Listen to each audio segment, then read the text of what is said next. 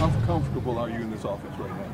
Yeah, I mean, obviously I'm not as experienced as Nate and Carson. haven't been in it that long, but um, I think each day just feels better and better. Today, you know, make some better throws and plays I've ran before that I really understand the read. So um, it was nice to be able to get the ball out quicker too, and, and, and kind of understand what you're trying to accomplish on each play and what each play is built for in the different coverages obviously a big storyline this weekend into Jacksonville here is going to be Nick Foles. As a backup, do you look at Nick's story at all, and does it give you any inspiration and certainly reinforce? Like I always. Yeah, yeah. Just just talking to Nick when he was in, I was in Jacksonville, Nick for a couple weeks. Um, we're in the same agency too, so I've known him before. But um, those three four weeks I was with him, you know, I really kind of clung to him and, and, and kind of followed him around and listened to things he said and really took notes and paid attention to it. And you know, a guy who's had his ups and downs in this league, as a lot of us do. Um, but yeah, I mean, he's been amazing. His faith and, and, his relationship with the Lord is something that you know is inspiring to me too. And, and um, you know he's really talked me through that whole transition from Jacksonville, even before I knew I was coming here. You know he was he was kind of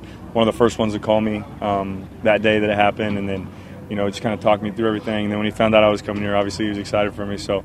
Um, he's definitely someone you know I look up to, and I'm excited to see again. Did he tell you anything about Philly? Yeah, yeah. He uh, obviously before we knew anything was going to happen, um, we all kind of got to know each other when we first got there, and some of the new guys that were there too.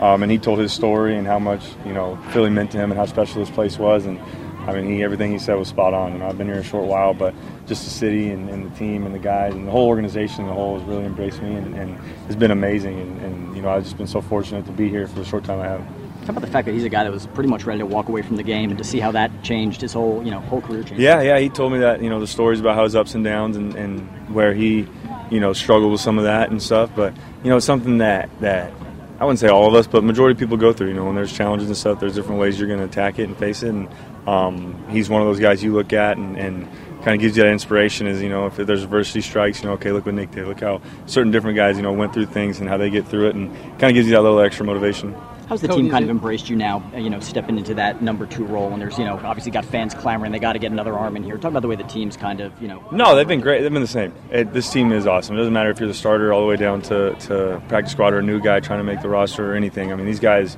It really is a family environment in the locker room and on the field. And um, the only thing really different was, you know, with being the 2 line and, and kind of getting on the same page with them. But I felt like these last three practices have gone really well and really fluid, and, and it felt like you know, we kind of just picked up where I kind of got and started with the threes and stuff. So it's been nice.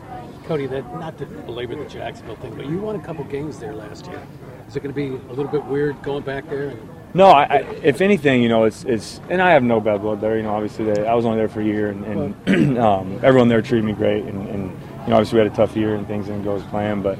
Um, you know, I've, I've, made a lot of great relationships there, and, and you know, a lot of good friends. So I'm excited to see those guys, but it's also I'm going to know the environment. You know, I've played there before, so kind of going to a away stadium, um, know the environment, know how it's going to be there, and, and um, if anything, hope I feel comfortable when I'm there, just because I played you know a couple games there last year.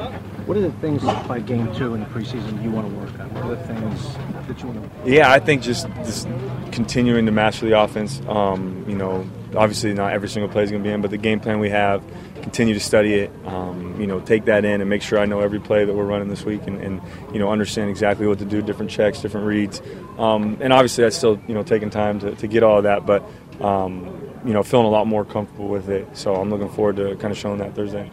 Is there any uh, change to your approach just based on how the depth chart has shifted a little bit? Or no, no, not at all. No, you can't. I mean, it's just another opportunity, another game. Um, you know, and, and you don't know how many you're going to get in this league, so you want to take advantage of everyone.